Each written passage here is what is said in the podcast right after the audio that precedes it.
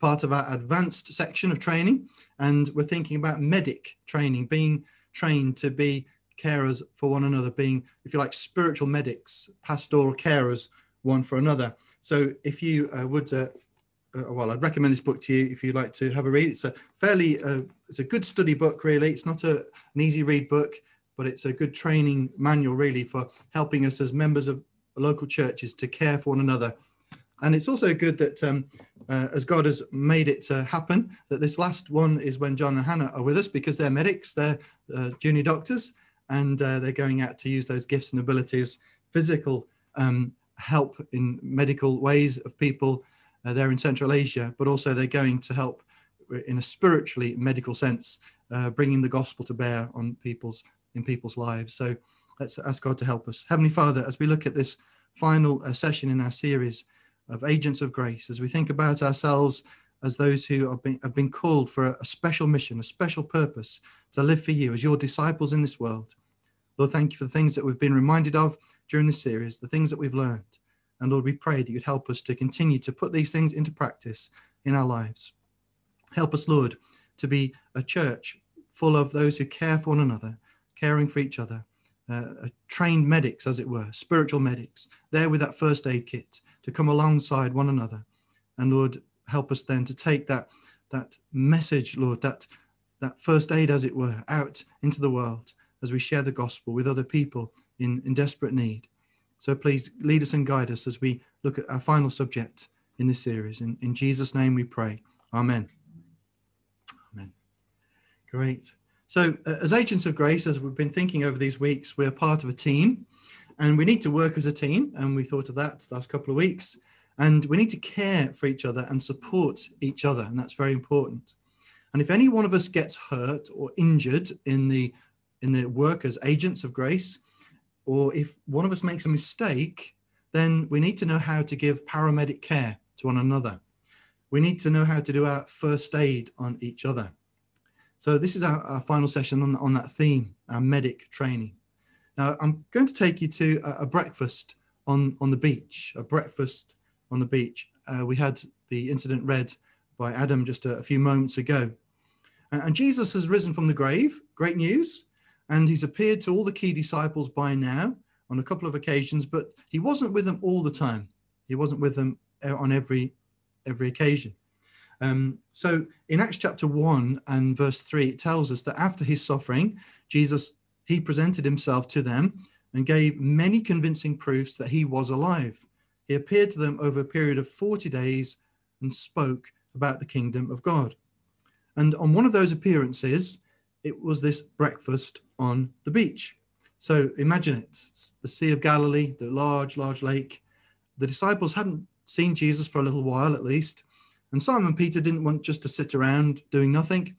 And he was a fisherman. So he says, Well, I'm going fishing. And the others join him in the boat. So they're out on the Sea of Galilee and they're at it all night, but they catch nothing. Now, similar to a miracle that took place three years earlier, a stranger appears on the distant shore. And he suggests that they try again, this time throwing the net over the right side of the boat. And they do so. And immediately they catch and then they struggle to haul in such a massive load of fish. And they realize that it's the Lord. And they come to shore and they see a fire and there's fish and there's bread already cooking, baking on that fire. In John's gospel that uh, Adam read to us, it says in verse 10 Jesus said to them, Bring some of the fish you have just caught. So Simon Peter climbed back into the boat, dragged the net ashore. It was full of large fish, 153. But even with so many, the net was not torn. There's a lesson in that, but we won't go into that now. Verse 12 says, Jesus said to them, Come and have breakfast. None of the disciples dared ask him, Who are you? They knew it was the Lord. Jesus came, took the bread, and gave it to them, and did the same with the fish. A reminiscence of another miracle with bread and fish. This was now the third time Jesus appeared to his disciples after he was raised from the dead. Now let's think about Peter we can imagine Peter is still struggling with his feelings. He's not so sure if or what his place will be in God's plans. Why? Because Peter had let the Lord down big time, hadn't he? Try to put yourself in Peter's sandals. He had strongly claimed that he would follow Jesus. he had strongly claimed that he would stand with Jesus and support him even in the face of death. But when Jesus was on trial, with Jesus within view, with Jesus within earshot, he had strongly denied belonging to him. In Mark's Gospel in chapter 14, we see there, he began on this occasion to call down curses and he swore to them, I don't know this man you're talking about. Immediately the rooster crowed the second time. Then Peter remembered the word Jesus had spoken to him. Before the rooster, rooster crows twice, you'll disown me three times. And he broke down and he wept. After the resurrection, Jesus had not ignored Peter. He even referred to him specifically. But we can understand, can't we, that Peter still feels damaged goods. A would be leader who is now broken, a failure, a potential missionary, a pastoral leader who is now sidelined. I imagine that's how he would feel, wouldn't you? But notice one good thing, and this is an important thing. Peter is not running away from Jesus, is he? He's staying close by. He still believes that Jesus died for him. He still believes that Jesus is the savior that he needs, and he's there eating the meal Jesus has prepared. He's not running away. And there's an important lesson here for us. You may feel you've blown it, you may feel sidelined, you may feel damaged goods for whatever reason, but do not run away from Jesus. Stay around Jesus, stay around his people, stay listening to his word, stay eating the bread, stay, stay eating the meal that Jesus provides, that he prepares for us. So let's follow Peter's example and staying around Jesus. And after the meal, Jesus has a fireside chat with Peter. Now, remember how Jesus denied, sorry, how Peter denied Jesus with swearing, with cursing. So remember that. And we see how Jesus asks him questions, pointed questions. Do you love me? Do you love me? And he also commissions Peter to care for his sheep. Now, in the Greek language, there are four different words for love. Uh, two of them are used here in this passage agapeo, which means sacrificial, giving, selfless love, and phileo, which means a kind of a fondness or affection, a loving that is a kind of a, a fondness. And as I read the conversation now again from the Bible, I've made the distinction between these different words. So listen carefully to verses 15 to 17. When they had finished eating, Jesus said to Simon Peter, Simon, son of John, do you sacrificially love me more than these? Now, some people think that these are the, the fishing or maybe the other disciples. Do you sacrificially love me, Peter? Peter replies, Yes, Lord. You know that I'm fond of you. Jesus said to him, Feed my lambs. Verse 16. Again, Jesus said, Simon, son of John, do you sacrificially love me? Agapeo. He answered, Yes, Lord, you know that I'm fond of you. Jesus said, Take care of my sheep. The third time, he said to him, Simon, son of John, are you fond of me? Peter was hurt because Jesus asked him the third time, Are you fond of me? He said, Lord, you know all things. You know that I am fond of you. Jesus said, Feed my sheep. So we analyze this little conversation and we see that twice, two times, Jesus asks whether Simon Peter sacrificially loves him. Agapeo. Three times, Peter can only bring himself to say that he loves Jesus with a tender affection or a fondness, which is still powerful, still wonderful, but it's as if Peter can't bring himself to declare his undying love that he would have done in the past. He always meant well, Peter, but he'd speak without thinking and make big claims. And in this awful situation, as he denied Jesus, he lets Jesus down big time. Now, Peter is humbled as he recognizes his weakness. He knows that he can't always keep his good intentions. He used to be quick to make big statements, bold statements. And so when Jesus asks him on this third occasion, Are you fond of me? Peter is finding this really hard. And three times, doesn't that draw attention to his three times denial of Jesus just a little while ago? This is painful surgery on Peter, but this is what he needs to face. This is what he needs to go through. Now, if we are to be an effective Christian medic, missionary, pastor, we need to be willing to be probed by Jesus. Questions about our love, to be willing to face our failures, to be confronted with our weaknesses, to go recognizing, owning our weaknesses. Peter is possibly suspecting that his failure has ended his service, that he's now seen the worst in himself, and he's experienced his, his weakness when he thought he would stand with Jesus to the death. But the muddy waters of his heart have been stirred up, and he, and he hates the smell that he detects in there. Now, the other day on Friday, I, I looked at someone's broken fence because it was wobbling in the wind. And I shored it up with some pieces of wood to stop it from blowing over and temporary repair. But the wooden posts and the panels, well, they're broken and rotten. It's almost past repairing. I think Peter feels a bit like that. Maybe you do. A bit rotten. And Peter can, can barely declare his outright love for Jesus. He's seen how unsuitable he is to serve in the kingdom of Jesus. But you know what? He is exactly the person that Jesus chooses and to perform a key leadership role in the life of the church. And isn't that wonderful? We see how that Jesus doesn't fire him, but he hires him. Jesus doesn't fire him, he hires him. Now, Peter does seem unsuitable. He's proved that he's a failure. He can be the the worst of failures. But because he he's now seen it and he's humbled by it, and because he's staying close to Jesus, eating the food, the meal that Jesus prepares for him, he's exactly the kind of person that Jesus will so graciously use. Three times over, Jesus gives Peter his commission feed my lambs, take care of my sheep, feed my sheep.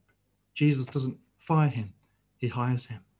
Now, the best medics in the agency of grace, the best pastoral carers, the best, uh, the best spiritual first aiders in the agency of grace are those who have seen the worst in themselves and those who realize their own brokenness, even those who have scars.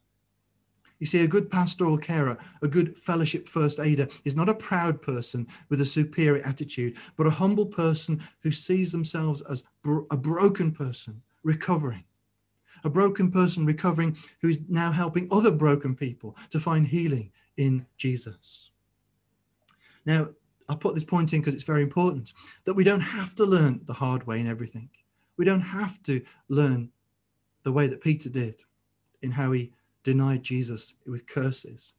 We can think before we speak. We can learn lessons from people like Peter and from the mistakes that others have made before us.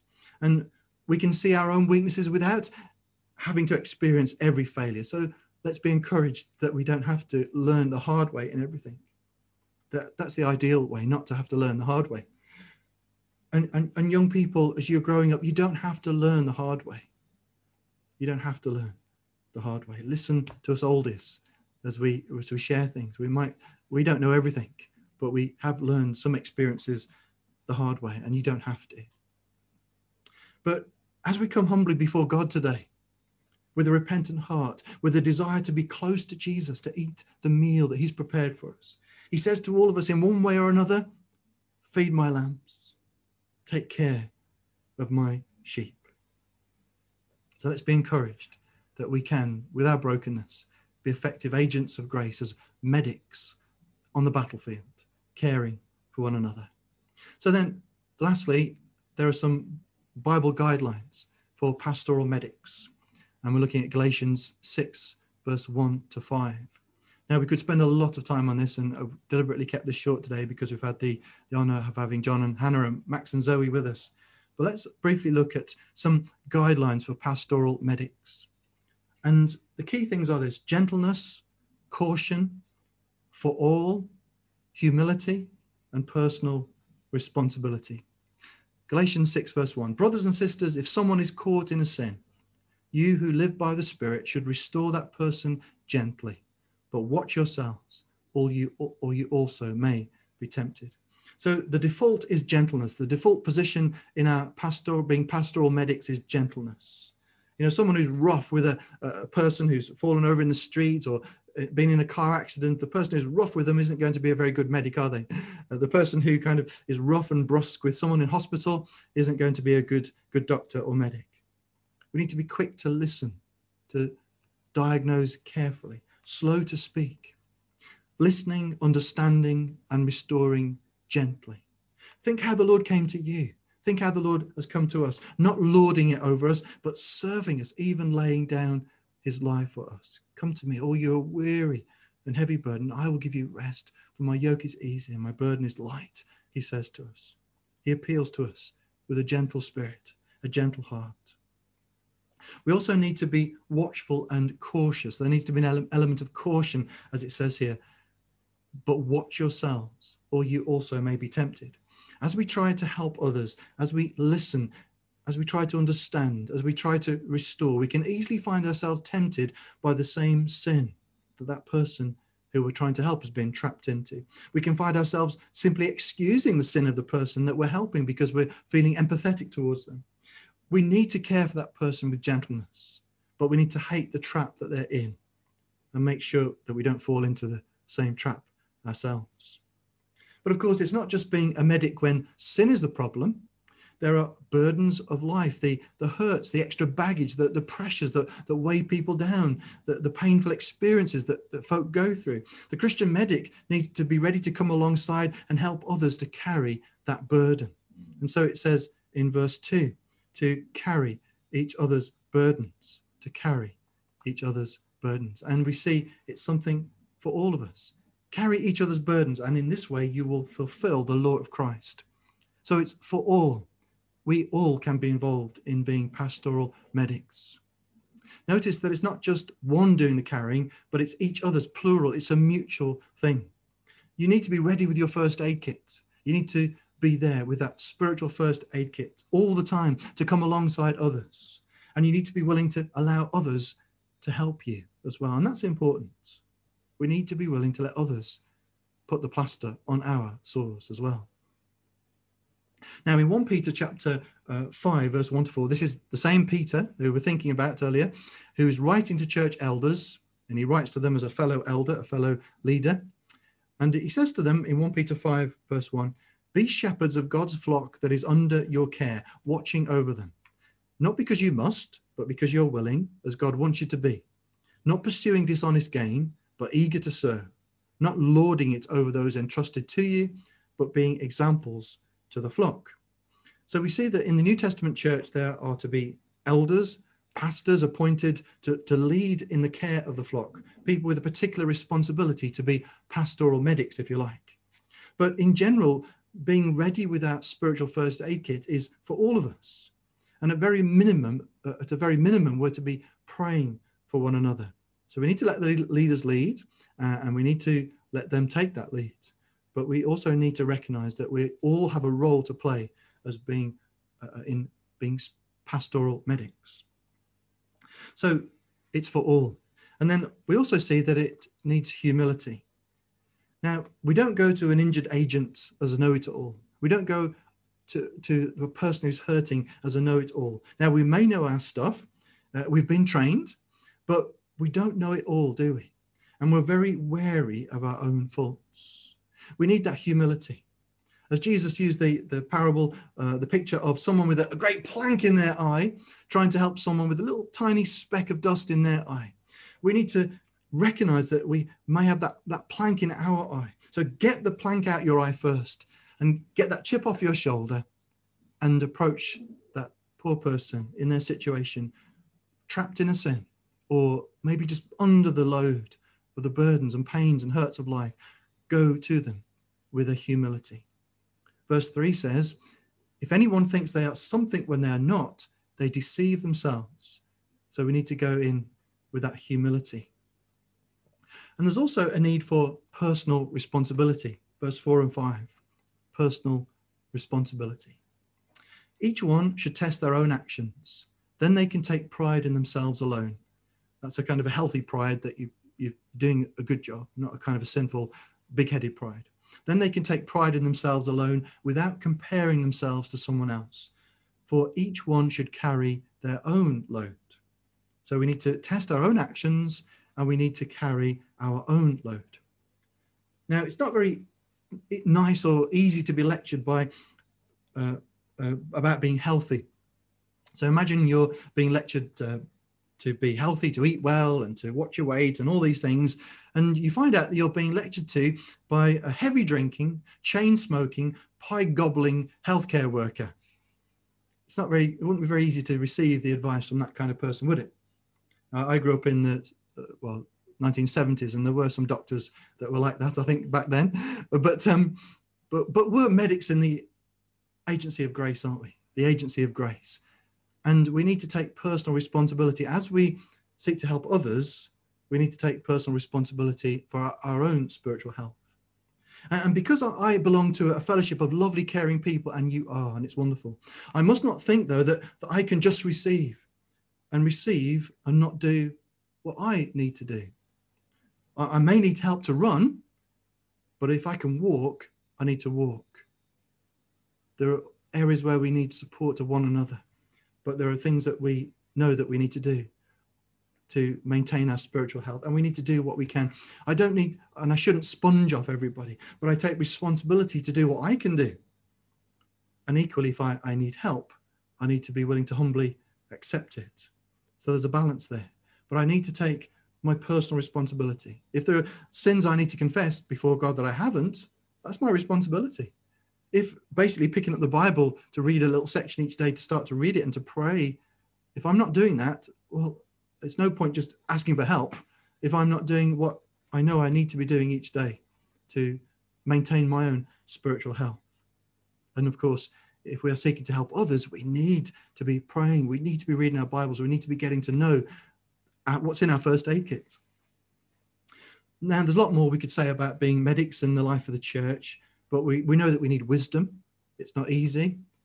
Many situations are challenging. And we also need discretion to avoid caring for each other to become a source of gossip. That's one danger. As we all get involved in caring for each other, praying for each other, finding out what's going on in people's lives, we need to have that discretion to recognize, well, there's some things that maybe I'm not going to share with others I'm just going to keep between this person and myself. There needs to be an element of discretion, and we need to make sure that we're not a source of, of gossip and, and, maybe passing on something that which hasn't yet really been understood about the situation. It's very easy to jump on a bandwagon. That's what's going on in the news at the moment, isn't it? You know, people hear tittle tattle and it gets into social media and it all blows out of proportion and people react and, and things get blown out of out of out of proportion. And we need to be careful about that. And also, I suppose, if you remember when you're back in the playground as a child and someone falls over and grazes their knee and almost the whole school gathers around and, and then the teacher comes along with the first aid kit or the dinner lady or dinner dinner man comes along with the first aid kit and uh, says give, them some space don't don't squeeze in and give them some space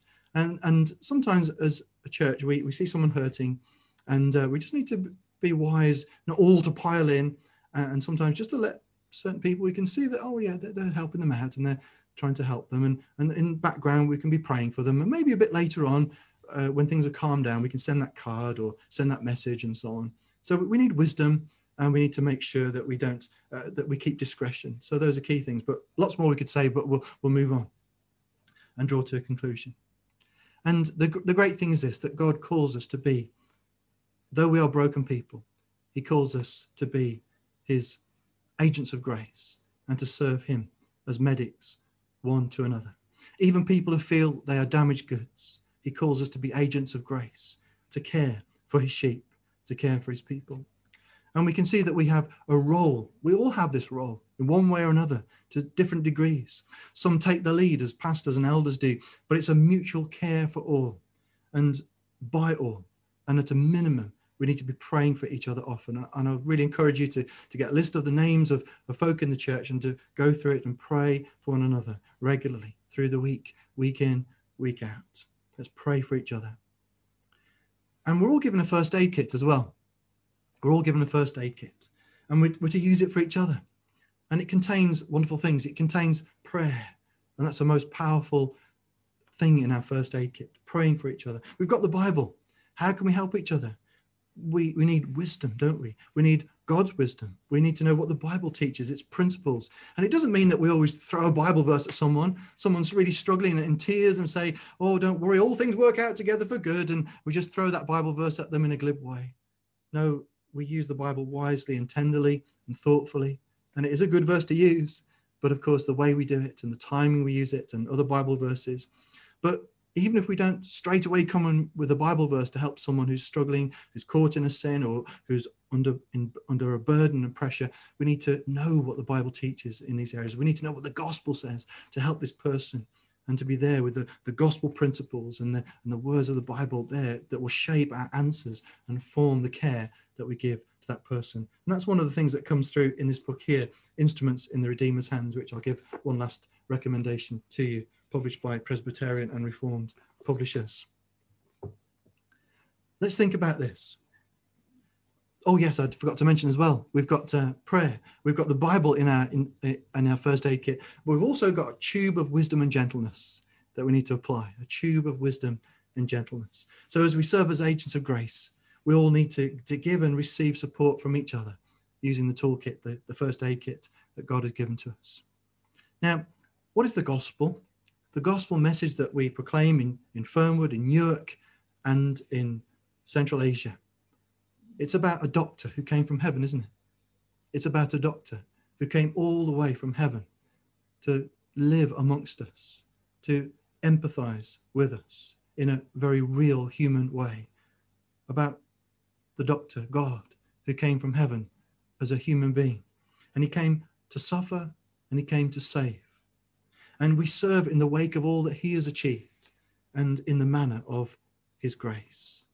And a man of sorrows came amongst us to be our savior and to restore broken people, to come as that medic to bring back life and health and healing to our lives. And this is the gospel that we go out with. And we're praying, particularly for John and Hannah and Max and Zoe, to go out with this wonderful, wonderful message to a distant part of the world. Let's pray now. Heavenly Father, we thank you for this uh, little look at the great privilege and responsibility that we have to care for one another as agents of grace, as spiritual medics, as spiritual physicians and carers one for another. Lord, we pray for those who have particular responsibility to uh, to do that as elders, as, as pastors, Father, but we all know we each have a role with using prayer and the first aid kit with prayer and the Bible and with that tube of, of wisdom and gentleness and discretion. And Father, we pray you'd help us to, to use these things in this toolbox, in this first aid kit, to help and to bless one another. Father, we thank you that you use us even in our brokenness. Lord, Peter thought he was damaged goods and sidelined, but you called him to feed your sheep, to feed the lambs, to care for the lambs. And Lord, we come now, repenting of our, our sinfulness, repenting of our failures, Lord, recognizing our weaknesses and our brokenness. But Lord, we hear your call and we want to step up and say, Lord, yes, I will, with your strength, with your help, care for my brothers and sisters. Lord, please, we pray specifically for John and Hannah and for Max and Zoe as they go out uh, from us soon. We ask, Lord God, that you would help them to be spiritual medics as well as physical medics, Lord, out there. And we pray that you'd use them for your glory and that many would be healed and restored to spiritual health and life. In Jesus' name, amen.